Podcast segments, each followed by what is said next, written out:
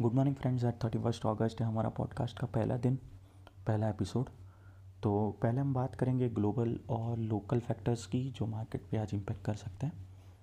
सो so, पहला global factor है Dow Jones 2020 में पॉजिटिव टर्न हो गया है जहाँ से वो गिरा था उसके ऊपर ट्रेड हो रहा है. दूसरा न्यूज़ है जापान की साइड से Japan P M as resigned पर उनका मार्केट अभी पॉजिटिव ट्रेड हो रहा है. और हमें पता है कि जापान और इंडिया एक अच्छा रिलेशनशिप शेयर करते थे प्लस जापान के पीएम और इंडिया पीएम के बीच भी अच्छा बॉन्डिंग था।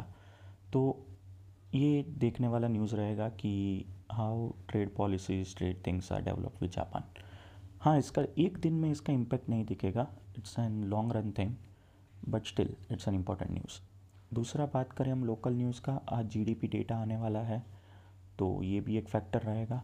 ऊपर से निफ्टी भी फेब्रुआरी ट्वेंटी नाइन के बाद all time high all time नहीं बोल सकते मल्टी मंथ हाई पे क्लोज़ हुआ है आफ्टर फेब्रुआरी ट्वेंटी नाइन तो एक रेजिस्टेंस जोन में निफ्टी पहुँच गया है, ऊपर से जीडीपी डेटा आने वाला है। तो कुछ भी सरप्राइजेस रहा इसमें तो थोड़ा प्रॉफिट बुकिंग दिख सकता है। यहाँ पे बाई करना उतना रिस्क रिवॉर्ड फेवरी नहीं है। फिर भी।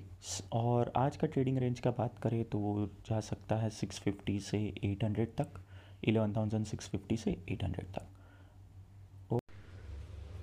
अगर आप पोजिशनल ऑप्शन सेलर है तो eleven thousand three hundred B और eleven thousand nine hundred C E उस पर रिसर्च करके ट्रेड इनिशिएट कर सकते हैं थर्सडे तक। Thank you